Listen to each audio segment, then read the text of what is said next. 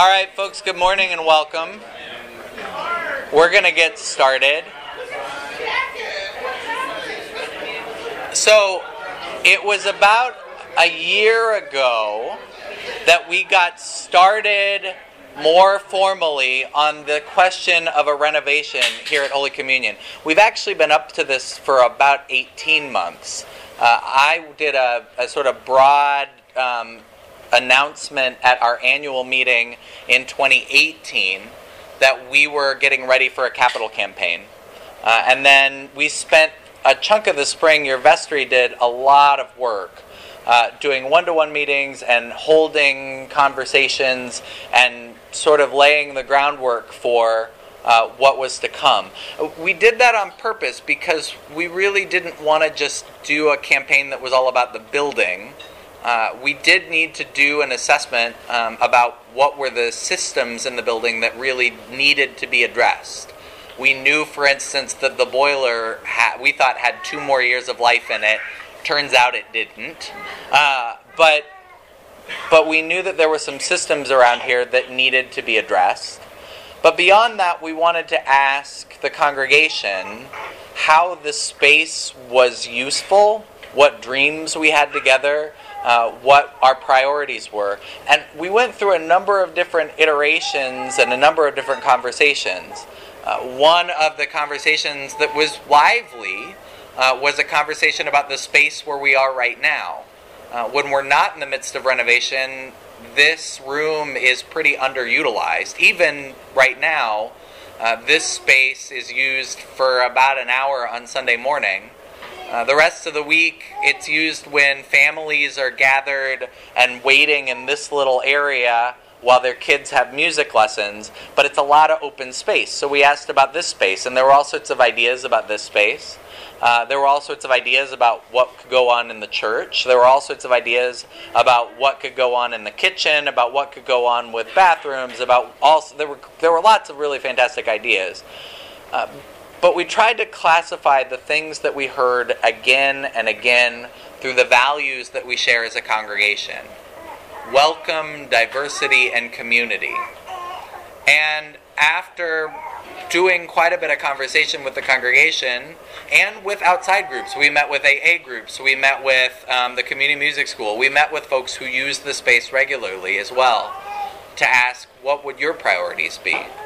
After all that conversation, we got to the point where we decided we needed to hire two folks. Uh, we needed to hire a capital campaign consultant to work with us on on you know how this all would come together and on how and how much money we might be able to raise. Uh, and we needed to hire an architect firm um, in order to do a master plan for the site to say, okay, here are the priorities that we're bringing forward. Uh, how would we do that? How much would that cost? And also, what are the systems in the building that really need to be addressed?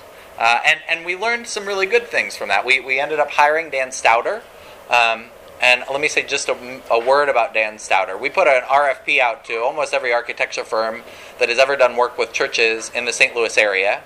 Uh, and Dan Stauder was selected from among those. Uh, the Stauder Company, how long have you all been in business? Four generations. Yeah, for four generations here in St. Louis. Um, they built and rebuilt and redone a whole bunch of churches. Uh, they came strongly recommended from the uh, Diocesan Architecture Committee. There's a committee that um, is appointed by the bishop that works with congregations about how you're going to do renovations. Um, gives us a sense. There were a couple of architects we heard you maybe don't want to work with them. Uh, Stauder had the opposite um, reputation as somebody who was flexible and would work with churches like ours that are a little bit goofy and uh, and could come up with um, really innovative plans. So we took what we heard from um, Dan Stauder. We, we did all sorts of different tests from acoustics to. We, we did, and I've told this story before, but one of the questions that was making me a little bit nervous because we've got this fence behind us that keeps tilting down toward um, Gannon Street. And I was nervous about, you know, is the church and the tower eventually going to do that too? Uh, and we did, uh, Dan had engineers come in and say, no, you're, you're, you're okay uh, you're on solid rock. The church is not sliding down the hill yet. Um, so that was good news. That that would have been a really expensive thing that probably wouldn't have lined up with anything we wanted to do, but would have had to do. So we did a lot of that testing. We looked at our electrical systems, and then a year ago, we brought all of that, um, a big master plan that totaled about 1.8 million dollars worth of renovations a year ago, uh, to the congregation, and we said, okay, how much are you able, are you willing to help fund this? We did what's called a feasibility study and we asked folks if they could estimate you know what were their priorities among all of the menu of things we were hoping to do and we needed to figure out about how much we thought we could raise.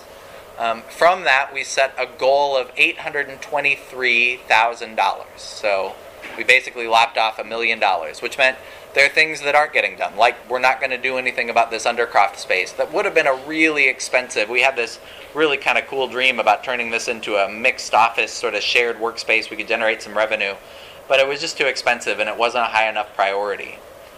And what we learned is we could get a lot of what were really high priorities done for $823,000.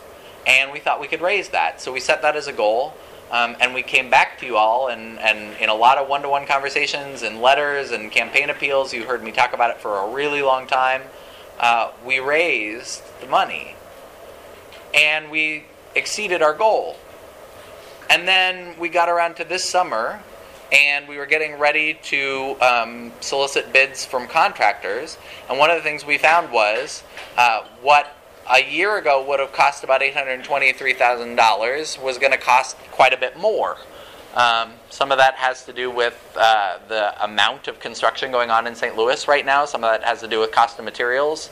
Um, there's a lot to it. Some of it has to do, honestly, with um, you know, like trying to keep a very complex project uh, all on the same page. And some people thought some things were in budget, and some things thought other things were in other budgets, and it, it it's a big complex project. Um, but Dan was willing to work with us and was able to revise to where our budget is. Um, and some folks came to the plate and increased pledges. Uh, and we now have a, um, a, pledge and gift total of $926,000, uh, which is really astonishing. It's, it's really a, a very large number for this congregation. Um, and it's exciting because it means that we can do a lot of what we laid out, a lot of what those dreams were. Um, but there were some serious revisions to um, what was originally presented to the congregation. So we thought it would be really important to invite Dan to come back and to talk with us about where we are, about what's getting done. Um, we do have two out of three major contracts signed. So um, let me say a word about the two contracts that um, Dan's not as directly involved in, and then turn over to Dan. So, one contract that is signed, that was actually the first contract signed, uh, is the contract with the organ builder.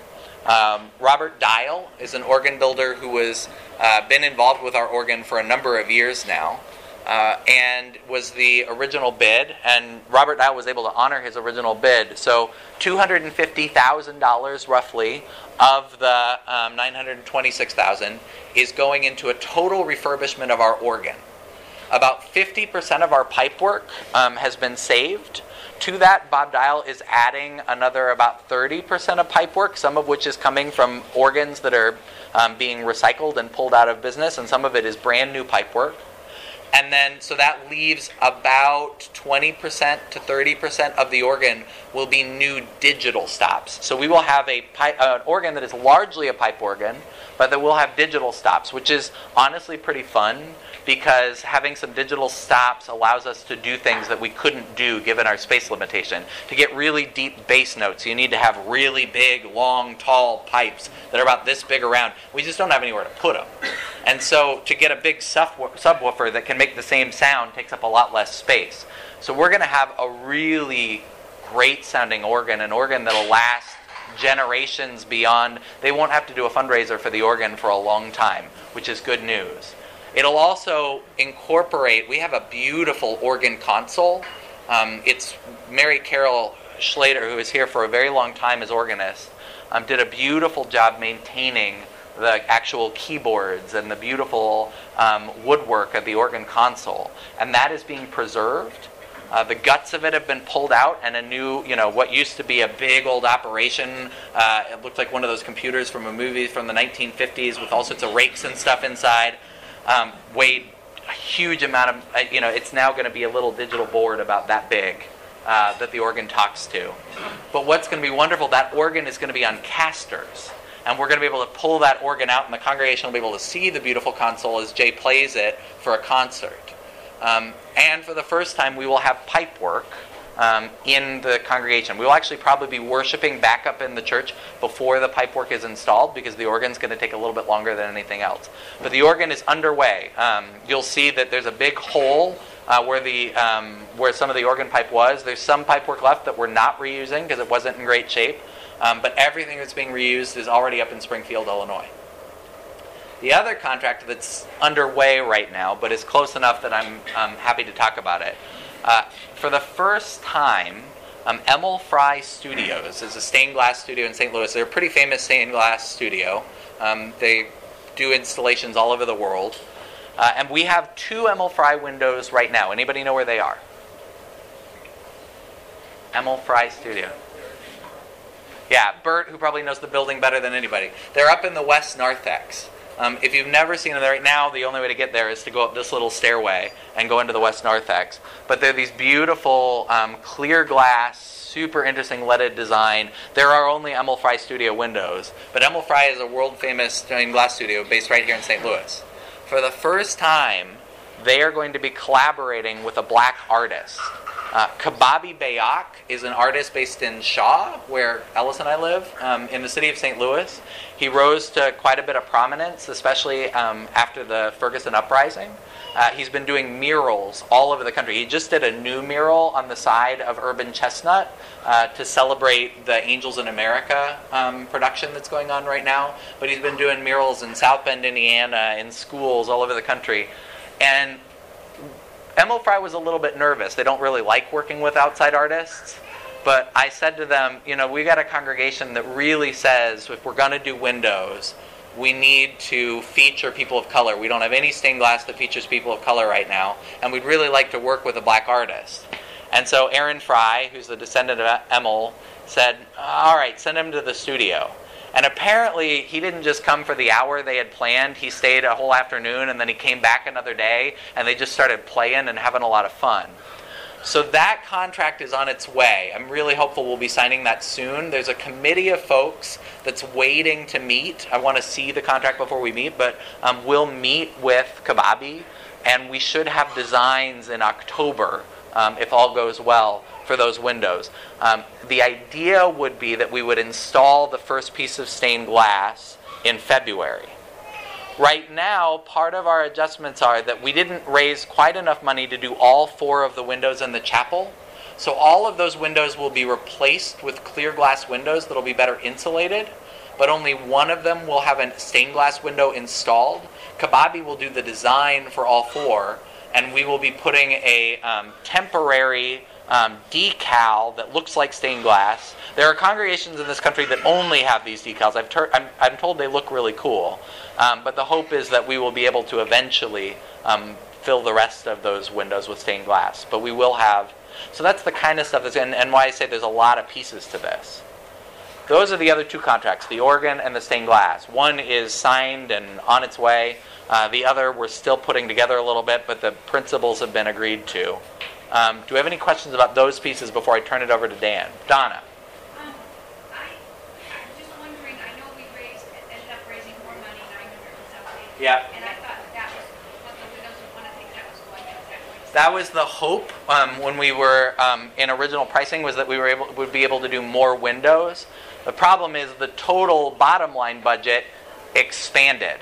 So just to do the original pieces we really wanted to do, we had to take some of those pieces off the menu. So the total price expanded in ways that we couldn't really control for.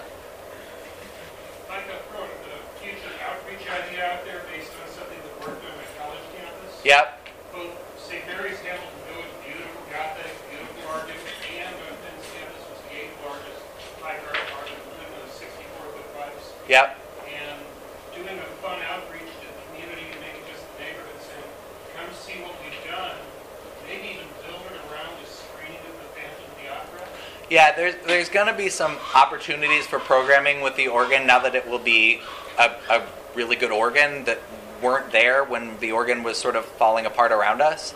Uh, we're not going to do any planning on that until the organ is actually here. Uh, one of the things that organ builders really hate is when you schedule your premiere concert and they're trying desperately to get the pipes in in time for it. Because a pipe organ has to come into the space and has to settle in the space for a while before you can really tune it. So we're hopeful that the organ will be here in time for Christmas, but it's not for sure. So that's we're not going to schedule anything like that, but but it does everything we're doing opens up new possibilities. I just hesitate to schedule anything until it's done. I'm so happy that you're saving those windows because every time you look at, you know, where the, ch- the, they're there, way back on Living Road. They're just wonderful windows. I'm so thankful you made So there, what Lucy's talking about, there are four windows in the chapel. Um, it's it's sort of tricky because there's there's four sets of windows, but each one of those has four in it. So the ones that are closest to where the altar is usually in the chapel, those are older windows. The rest of the chapel all were installed in the 1950s and were ordered out of some church catalog in the 1950s. But the four closest to where the altar are look very different. Um, and those, two of them at least, were installed in the chapel here, and some of them, uh, we believe, came up from the church in Leffingwell. So part of the contract with um, Emil Frei Studios will be to preserve the pieces of glass, not the sort of surrounding glass, but the actual glass in the middle, to preserve those in frames. Um, we have to decide where they're going to hang in the frames. They may end up in the lounge. The vestry and building committee have to talk about that, but they will be preserving the historic stained glass that's there. In Mitchell Hall, that, that tall window up there is a decal. Yeah, that that that that Bert got at Home Depot, right? uh, that people think is stained glass up there. It'll be nicer than that one. No offense, Bert, you did a great job with it, but th- it'll be nicer than that. Other questions? I'm going to turn it over to Dan to talk a little bit about a little bit. Dan has the bulk of the project, so um, if you would help me welcome Dan Stauder. So we got the bulk of the project, but I think Mike did a good job explaining most of it already, interspersed in there. Uh, but he did ask me to just tell you a little bit about us. So, uh, so my firm is Stauder Architecture, and as he had said, I'm the fourth generation of the firm. Started with my great great grandfather, and uh, actually five generations ago he was a contractor and started in business with his son, who became an architect to do some church work. So, uh, but but actual four generations of architects. Um, mostly all here in the St. Louis area, but we have we have gone around a little bit. I've got some projects in Illinois, Effingham, and Urbana, and we've gone down to Lake of the Ozarks and uh, a little bit in Ohio. But for the most part, it's in the the bi-state area here. Uh, I took the firm over in 2000, January 1st, 2000. It seemed like an easy number to remember. I think that's why we did it. Uh, my father is still around. He's uh, officially retired, but he's always, what can I do? What can I do? You know, so he's even worked on this a little bit. He's been out here taking pictures for me, and so uh, I'm, I'm fortunate to still have him around helping us out. But uh, and I didn't actually come and work for the firm until after about six years. I decided I didn't want the, the nepotism, and you know, I, I'm gonna go do my own thing. And after six years, I'm like, I'm crazy for not, you know, getting to design churches. So what am I thinking? So I moved back to St. Louis, and so yeah, I've, I've been the principal firm since 2000. So I guess, uh, and I joined the firm in about 95. So a little over 24 or so years of doing churches, and we've seen well, I would like to say everything, but there's always something new that comes up, you know, in a lot of projects. But that gives us the ability to compare what we've done in other places. There's not too many things that a church wants to do that we haven't seen or, or dealt with, but there's always something that comes up. And it's it's not just new churches, you know. Of course, we love to design a new church, but we do a lot of renovations, you know. And it's always, it generally starts like this one did with a master plan. Uh, I'd say 99.5% of our projects, there's more wants and needs than, than there is capital to do it. So we often start like we did here with a master plan where we come in and say, okay, what do you need for the next 30 years? You know, and, and we make a long list and we sort of put that plan together, um, and it always costs two, three, four times as much as you know you can raise. it seems to be the way. Uh, and then we pare it down and say, okay, what are the priorities? And we actually went through a long list and had a, everybody, you know, rank one, two, three. What do we need to do? And we did that, uh, and then uh, we got the bids in and, and the more bids. And like he said, right now things are crazy busy with construction, so uh, prices tend to go up when that happens. And then we did it again and say, okay, let's. What are the, the most important? So that's kind of what we've narrowed it down to. I'll give you a little bit of a excuse me a synopsis on that. The main Vanna White if you need. the main piece is, well, maybe I'll start sending this around now. Uh, the main piece is kind of the big two pieces were renovation of the kitchen, and I say two pieces kind of in dollar amounts. Renovation of the kitchen so that it could be, a, you know, a fully functioning commercial kitchen. The thought was maybe even you get, you know, food truck people or other people to come rent it out. Maybe it's a little source of revenue.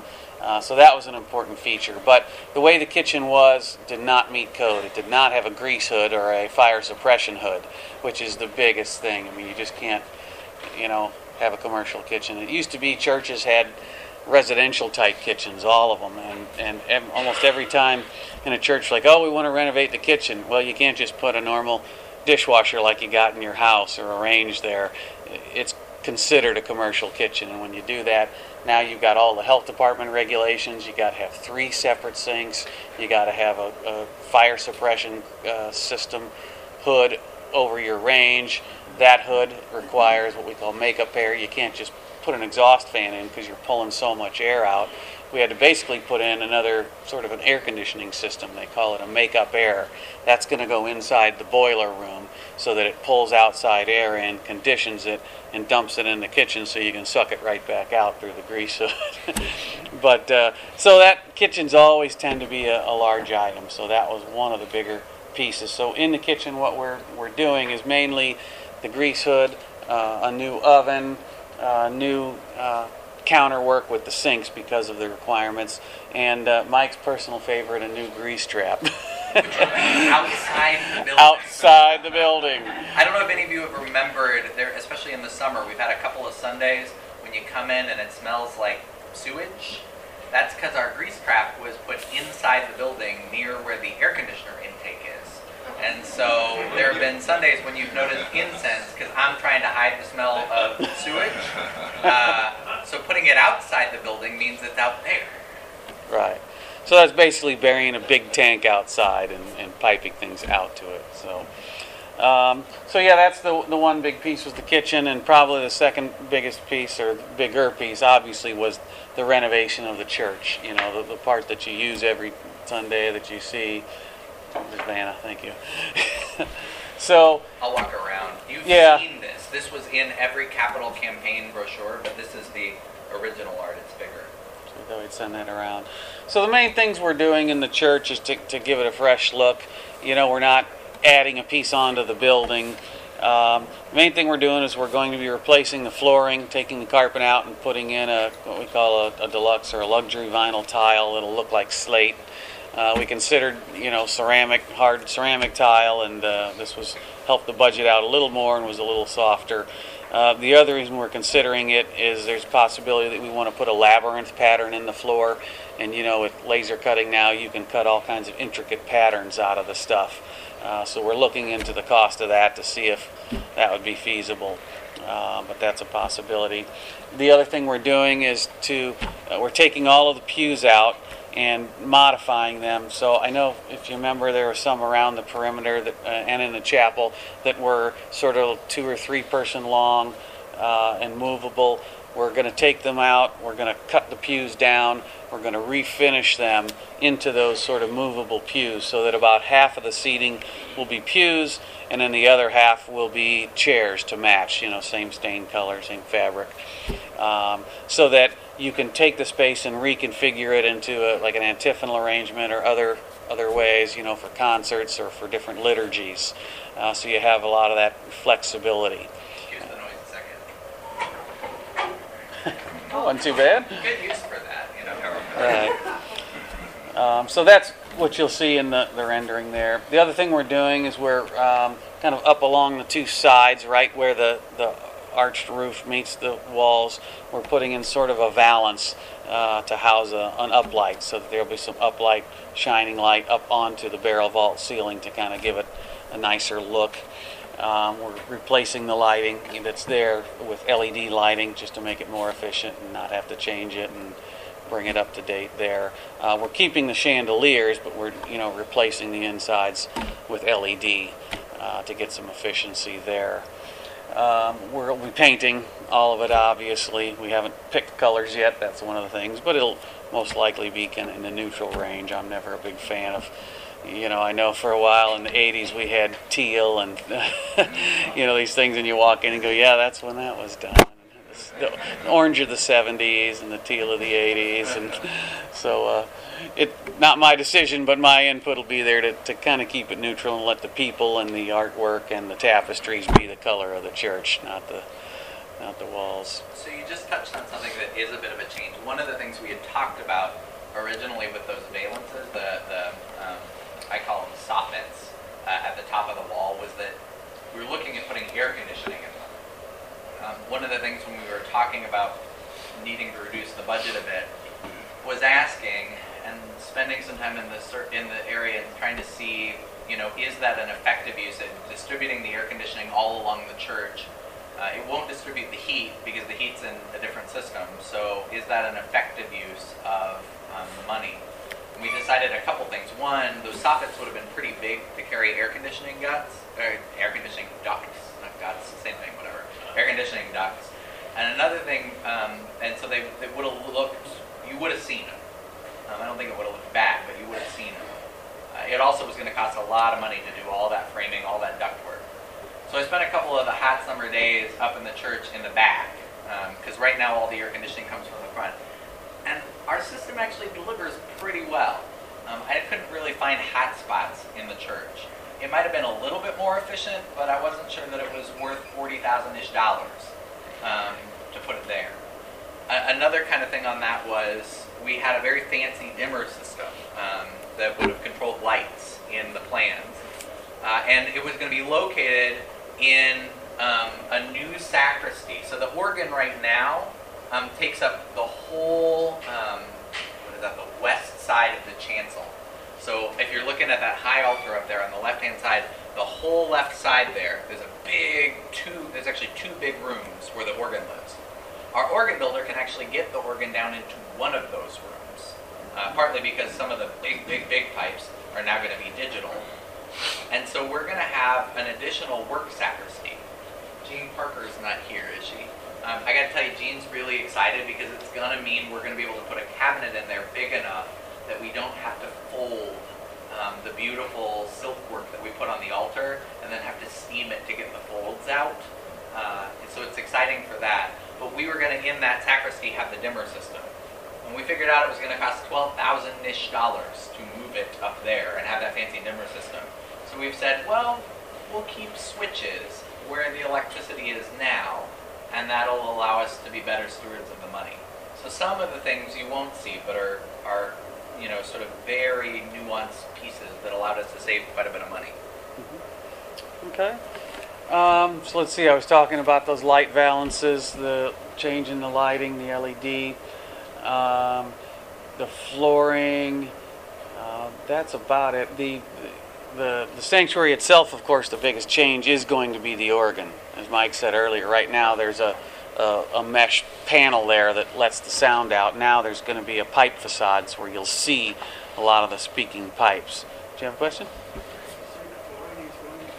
It's it's called a luxury or a deluxe vinyl tile. So it's a vinyl tile, but it it has a pattern imprinted in it to look like slate. I mean, it can look like a lot of different things.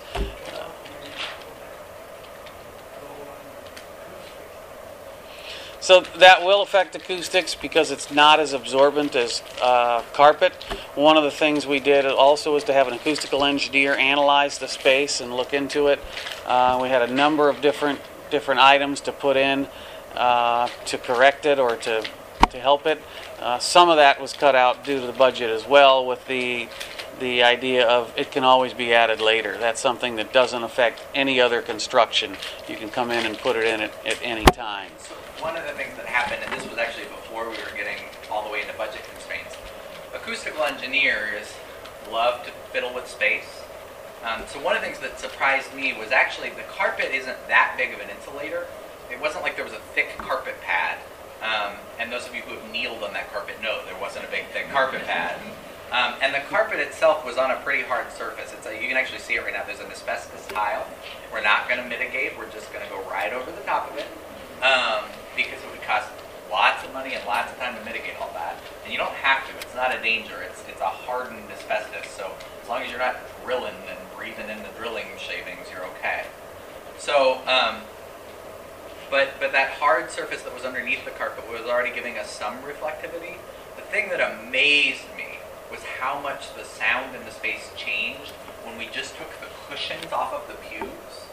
Those cushions are our biggest sound absorber in the whole space. But when we got the um, the acoustical engineer report, they had all sorts of ideas. They wanted to run acoustic panels all the way down the length of the barrel vault. Um, big panels of foam all the way down the barrel vault. You'd, you'd see big panels. And it would have made it look a lot like, you know, like an auditorium up at UMSL or something. Because they were trying to get the space to a place where the human voice was the center of what we were doing. They don't like reflectivity. They don't like the sort of ringing sound. The organ builder is on the total other end of that. Uh, the organ builder will say to you, your most important stop is the space, and you want a resonance that just lasts, you know, you want it to ring. So we've tried to meet in the middle a little bit. We have plans, we have a couple of different proposals for where we could put foam padding if we need to adjust the space. And if we get in there and we aren't happy with the sound, we've got some ideas of where to start. We are keeping some foam padding, if Dan and I are right, we've got to double check this because on the drawing I'm not 100% clear, but we're keeping some foam padding on the very back of the church, on those big sections of plaster next to the windows um, on the uh, south wall. Those, there will be two big um, acoustic panels there to keep the sound from bouncing back and forth too much. Um, but otherwise, we decided not to.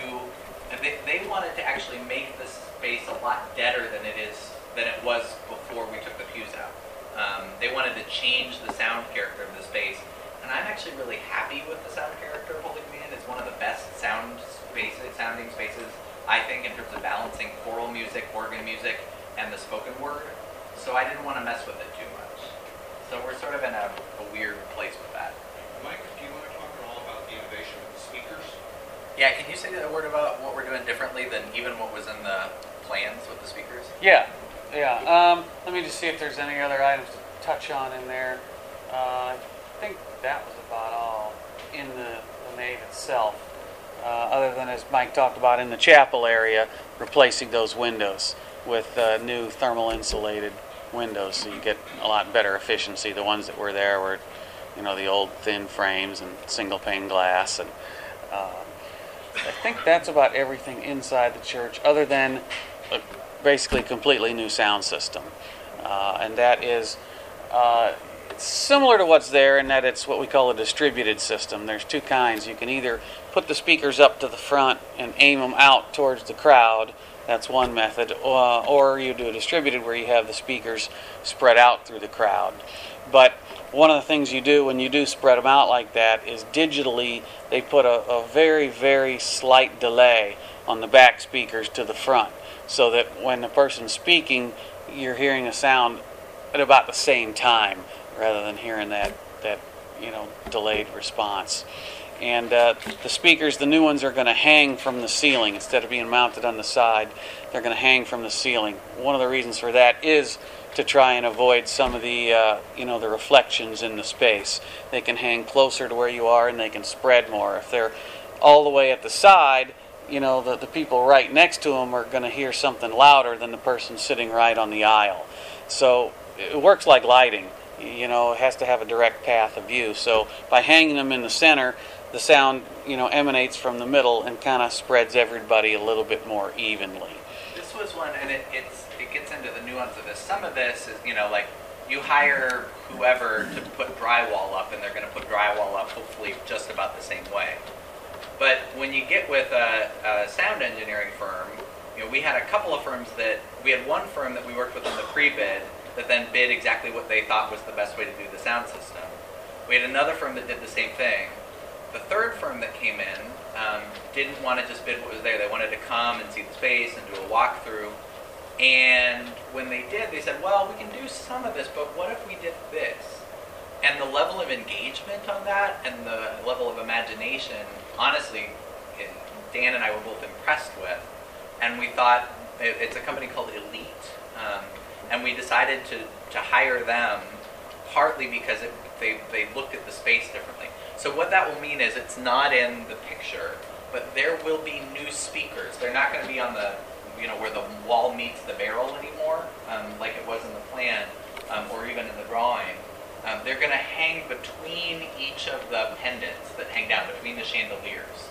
Um, you'll see a little teardrop shaped speaker. It'll be white. It'll look like the ceiling. But we think it's actually going to give us better sound than if we were coming in from the sides. We're not touching the fans. I, those fans save us. On, uh, and they actually they do help a lot too with pushing that air conditioning through the whole space. So we're not touching the fans. Okay. I think about the last part of this up on the main floor is uh, renovating the two single restrooms that are off the lounge area.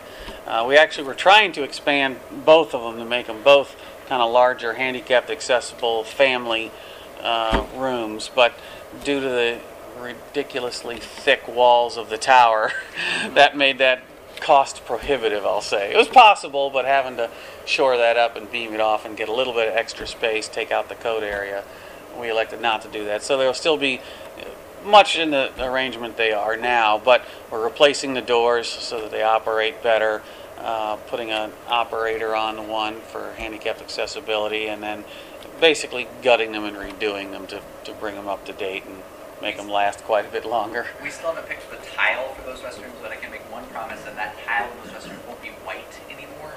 Um, just white tile in a bathroom is just a bad idea. So that is about the the coverage of all of it. I think, Mike. Did I miss any of the pieces? Uh, As Mike said, there's a few other, you know, mechanical, electrical, plumbing pieces. Like the in this closet right behind us here is an old fuse panel. Still, we're replacing that with a you know a new modern circuit breaker panel uh, as part of this work. Um, as I said, uh, for HVAC, we're putting in a makeup air for the kitchen. Uh, so there's a, there's a few little things like that, you know, the, the lighting. There's sections of our air conditioning that are relatively new, but a good chunk of what was the, you know, we there's a dated section of the air conditioning, the same air conditioning system they put in in the 60s, that that'll get upgraded as well. Um, there's a lot of stuff that you don't see, but you feel if it breaks down that's in this this plan. Right. Um, For instance, the uh, the HVAC for the chapel right now is in the organ chamber. Well, that gave your organ tuner fits because it was constantly changing. And, and right now in the space, there's no insulation on the outside wall.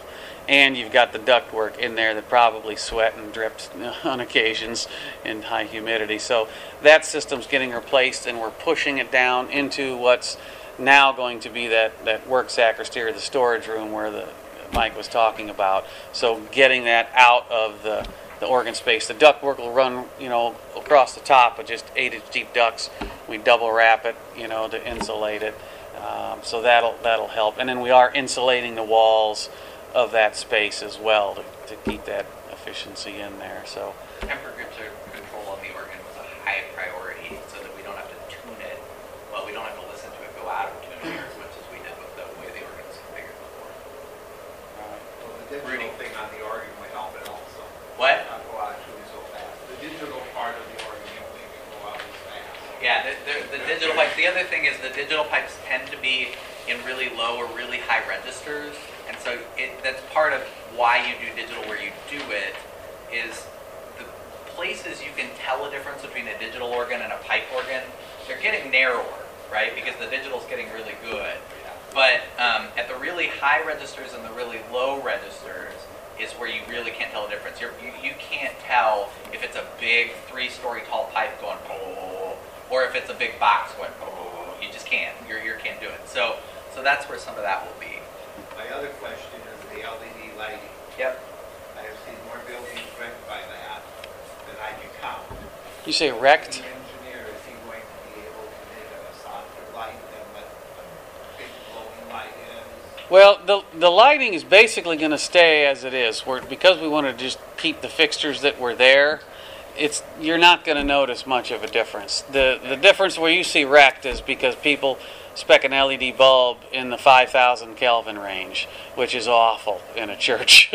uh, and, and when LEDs first came out, that's about all you got. Um, it took a little while before. I, I think in churches we didn't start using them until after most other people were using them, for that reason. So we uh, we always try to do either 2700 or 3000. 2700 is just a, a temperature. When I say temperature, it's a color of a light, and that's most closely uh, in line with incandescent lights. Uh, I think we went with 3000 because there's a lot more available in 3000 than there is in 2700, and so it's two, aren't they? they are. Yeah. Um, well, not all are, but um, most of them are.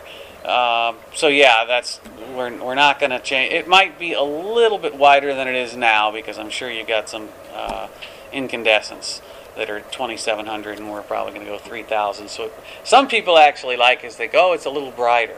I mean, it is. It's, it appears that because the wider the light goes, but there's nothing I hate more than, than these 5,000 lights like you see in a gas station canopy uh, that you could do surgery under, and uh, we're not going to do that. I have two questions. One, to follow up that, sure I understood, so that's a much warmer, softer light in the lower temperature range than a bright white, harsh, bluish white light? Correct. Correct. Second question about, the- is about the floor, particularly with moving the, the pews, the chairs around the blackboard. What's the expected life of the floor? Uh, it'll it'll go at least 20 years. Uh, it's hard to say because this is I won't say a new product. The first time we used it in a church was uh, Sacred Heart down in Valley Park. I'm trying to think of when that was. That was that had to be 15 years ago anyway, and that was was newer. I think the technology's gotten better since then as well, and I was pretty leery of using it, but uh, it the the same thing at the time. The the cost difference was was pretty great. Uh, it's even a little bigger now because the, the luxury vinyl tiles have come down in price, and ceramic, you know, it only goes up, and the labor only goes up. So it's a, a pretty. What was their difference? Do you remember? It was at least ten thousand. It was like sixteen thousand. Yeah, of a difference. So, um, and some people like it. You don't have grout joints. You know, with a, with a ceramic tile floor, you have grout joints, and no matter what you do, they're they're gonna change colors over the years and different in different places. So that is an advantage to the to the vinyl is not having those grout joints. Uh, it's also a little bit softer underfoot. Uh, I mean, it's it basically feels like this. It's a you know it is a vinyl tile, but it's it's not. Uh, it it basically has like a, a backing that's your your bottom layer, and then it has a, a layer that's basically a photograph. So you can make it look like slate or wood or whatever you want, and then it's got a pretty thick, uh, clear urethane wear layer on the top of it. But I guess it hasn't been around for 50 years, so I- nobody can really say what what it it'd is. longer of a last than the carpet was. Yeah, definitely longer life than carpet for sure. I did a project in my house, I found the uh, city inspectors here in University City to be challenging. Yes. A big project like this, particularly trying to get a commercial kitchen through, kind of scary. How do we bring the city inspectors along on this journey as we all get to the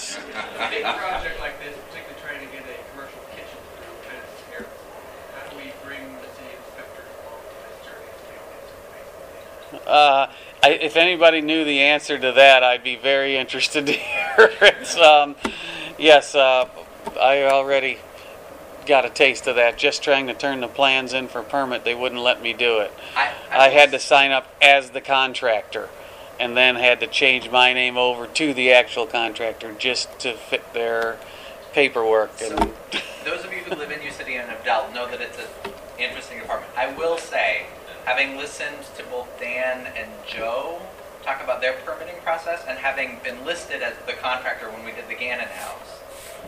The way they treated me as a contractor um, and the way that they interacted with our plumbers, our electricians, and with a contractor like Joe, who is a licensed contractor, is a, is a lot different.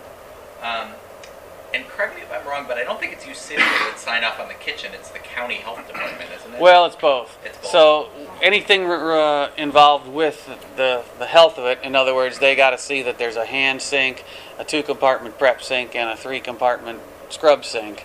Those kind of things the county does have to come and sign off on. But the plumbing, you know, the electrical, mechanical that goes in there to service all of that, that would be U City. And it's one of the things. So um, Cheryl Walker, who's an attorney in town, um, was incredibly generous with us. Uh, she was actually the uh, she's a big attorney, and she gave us um, her work on our contract with the contractor, the biggest contract, uh, pro bono. And I was amazed by the way that she did this. It was artistic. But one of the things that she did, um, which she did a bunch of other things that then the contractor pushed back on, but I was amazed that he didn't push back on this, um, was she made it so that there is a $10,000 holdover that doesn't get um, paid not at substantial completion when the contractor says they're done, but at final completion. So that means that we'll be holding a chunk of cash until we get everything signed off on by U City. Um, so when the contractor is going, when we're getting that last certification, we're not going to be begging them to come back and finish little bits of things. Um, we're going to have their attention still when we're going through those final rounds of inspections, which in U City seems to be a couple more rounds than a lot of other municipalities. The cabinets that are in the kitchen, as you walk into the bright metal cabinets that are not Just here. attached to the wall. in the Yeah. They're not. We looked at doing that at one time, and that was part of the, you know, that can still be done at a later date and not necessary to meet code. So those are going to stay. These are the only, I don't think they're attached. We can definitely see if they're attached to the wall. Um, That would be a good idea. I, I, I never looked to see that they were attached to the wall, I'll admit. We do have to modify the counter because we're going to put a sink over there. As I had said, you got to have these three different sinks, one of them being a separate hand sink. So that's going to go, we're going to take the, the cabinet closest to the water heater and take the top drawer out and cut a hole in it and put a sink in there. Because it's right behind the restroom, so that was an easy place to get to some plumbing. I know we've been talking about the inside of the building. I'm curious about, as the climate continues to change and we're faced more and more often with torrential rains and even hurricane force winds, how are we structurally there? You know, it, appears to be okay. Tuck pointing, there could always be some tuck pointing done, but there wasn't a ton that was needed. We did look at some other other things to do on the outside, especially along this property line over here. We wanted to tear out that retaining wall, replace it all. Um, that was another thing that got put off because that could be done on a maintenance schedule and any time and wouldn't affect anything we're doing in the building. One of Um, our biggest issues we're not touching. I mean, 2012 we put new roof on just about everything here, and it's one of. I mean, we experienced it during church on Sunday. One of the tricks of this building, because we're in a Frankenstein building, it's been cobbled together, right? We really have about four buildings that have been uh, different building projects. So it means that where the seams come together with roof, we can put new roofs on all we want to, but those seams are really tricky. The drip that we had in Mitchell Hall last Sunday while there was rain going on um, is at a place where the 1950 building at the third level where the um, tower is, it's, it's where that comes together with the 1938 building in Mitchell Hall. And so we had a, a issue with a seam. Thankfully, it's a $200 fix and some caulk, you know. We've got a bigger roofing issue going on in the sacristy that was added in 2004 um, that John Beal was working on with us, and you know, it'd probably be about $1,200. But we just fixed it last year, and we just redid a whole bunch of drywall in there, which we're going to do again as part of this project. But it's it's one of the tricks is like we can try to do a lot but the roof because you have all of these angles of roof coming together, and there's flat roofs and angular roofs, and it's going to be an ongoing struggle for us as a congregation. Um, and there's not much we can do about it. The good news is two foot thick stone. You know, it, while it's bad for expanding handicap bathrooms, it doesn't blow over very easily either. That's true. As you think about the uh, construction project moving forward, what are the risks that you worry most about in terms of budget, timeline, feasibility, things like that? Um, the, the biggest risks when you're on a building like this is finding some unknowns. You know, like when we were talking about, one of the things we wanted to add was putting some LED lights along the back wall of the chancel, you know, similar to what you put up temporarily. And, uh, you know, one, that was a budget item. Should it be, shouldn't be. The other thing we noticed when we had some of the contractors out here looking around is you take the ceiling tiles out in the kitchen, you look up, there's some older ceiling tiles above that are probably asbestos, so you'd have to take that out and drill. So the biggest thing you worry about finding is, is unforeseen conditions. Um, One of those came this week. right, with the Um, tile. So the The carpet. vestry's gonna decide on this, I think, at their vestry meeting. I just put a hold for now. Uh, the Dan's designs called for putting that same vinyl tile all the way through the west narthex and above the stairs over here, over the old nursery, um, and replacing that ceramic tile that's there. And what we found out when they pulled the carpet was that there is asbestos tile underneath ceramic tile. Now there's asbestos tile underneath the carpet, but thankfully the carpet just came right off the top of it. They can sand the glue off without disturbing the asbestos, and we're going to go right over the top. Um, but you can't pull ceramic tile off asbestos tile without popping asbestos tiles, breaking asbestos tiles. So that would be something that if we decided to do that ceramic tile right now, we're probably talking ten thousand dollars. We're talking about a delay of a couple weeks because you got to get a permit to do the abatement. You got to seal, do a total containment. So my proposal to the vestry, and I got to talk to the building committee. We only found out about this Friday. Um, is going to be that we actually just leave that ceramic tile for now. That we don't get into it there because it's not a heavily trafficked space. It looks a little bit dated, but it's a fine flooring. And uh, Are you talking about the, the Delmar Street? the Delmar door Mhm. just over here, the ceramic tile that's right there. That's very good. It's not that new. It's about 15 years old now, and it's it. The question is, is it going to match? We may still. This is Dan and I were talking about. This, we just don't know yet. The that ceramic tile that is in the other, the main entryway there. Um, it, in my, it, it's newer. One of my cautions on that ceramic tile, we've had more slip hazards on that ceramic tile than anywhere else in the building. Um, so I'd like to get rid of it. We don't have as much traffic on the west door, and because there are steps up to that one, I'm less concerned about folks with mobility issues coming up that side because they got to get up steps to get in there. I don't know on this side um, if there's asbestos tile underneath it. If there isn't asbestos tile underneath it, I believe we do put new flooring there. Um, and if not, we've got a, an adjustment because we may be leaving a whole section of flooring out that we were going to do, so we might be able to get this if we didn't. But if there's not asbestos tile there, I'm going to propose that we do put that flooring there um, because of the trip hazards. The vinyl tile is going to be less slick than the ceramic that's there when it gets wet. Mike, uh, as, as you and Dan began to wrap up this conversation, and as you talked with each other, with the congregation and the vestry, Yeah. uh, we do this project, what's in our dream package that we can look forward to and begin to think about over the future? You're talking about the next capital campaign, Well, Mark? not that- What, what did we either cut out as uh, value engineering for this project, or not even include in the first place because we knew we couldn't do it at this point, that we ought to dream about? Oh. Sure. Go ahead. So a few of the items that, that were in the, the, I'm gonna, we call it wish list. Master plan's a technical term, but wish list might be more appropriate sometimes. Um, we wanted to do, I don't know if you noticed where the dumpster is out front here, where there's that widened sidewalk. I'm sorry, pointing out there. Uh, we wanted to do a, a drop-off lane along there to pave it so that somebody could drop off right there. Um, as I mentioned, the you know redoing the retaining wall out here was one of them.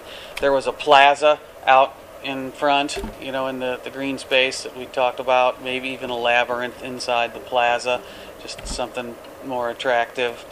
Um, we did have a dimming system. I don't think that'll get put back in just because to do it later is tough, and it was deemed not Some of the As other ones, necessary. Dan, Dan, let me get back to you in a second. Some of the other pieces that came up for a while, we were jokingly calling it Brian's Undercroft project. Uh, but Brian Barnhart and I have talked about the utilization of this space. We've we've been able to increase over the last four years the amount of revenue we get from space rental uh, by thirty thousand dollars. A lot of that has been um, with Brian's help and with the good help of the vestry. But one of the things we've been talking about is trying to do some kind of feasibility around what other groups, what other ways could we bring in some revenue and get this space utilized through the week. Um, and we don't know yet. Um, and there might be a model of this where, with a couple of, of gracious donations and with the incredible rates that are available from the diocese for construction loans, we might be able to model something where we can create revenue that would cover the cost of doing something down here. We've decided we're gonna, Brian and I are gonna do a lot of homework on that before we um, make a big decision about this space. And we're gonna get done having breakfast down here before we open that one up. I'd also love to have a bell someday in our bell tower, but that was something that just, there was, yeah, cost benefit ratio was low. Oh, skylights. I lost my skylights. That was.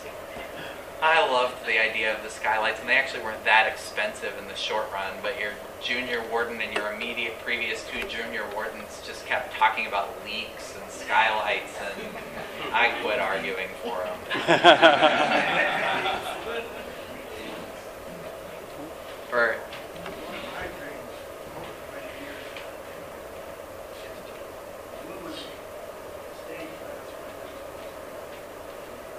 illuminating them. Evening service here, wedding, something.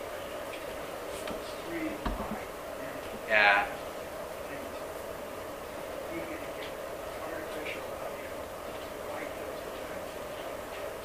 Yeah, it, that'd be an interesting proposal. We didn't even test that because it didn't come up, I don't think, in the. Um, but Bert, Bert would love to someday put some kind of um, artificial lighting so that you could light up the three stained glass windows behind the altar, say for Christmas Eve or for. So you could, my church in, in BC had that.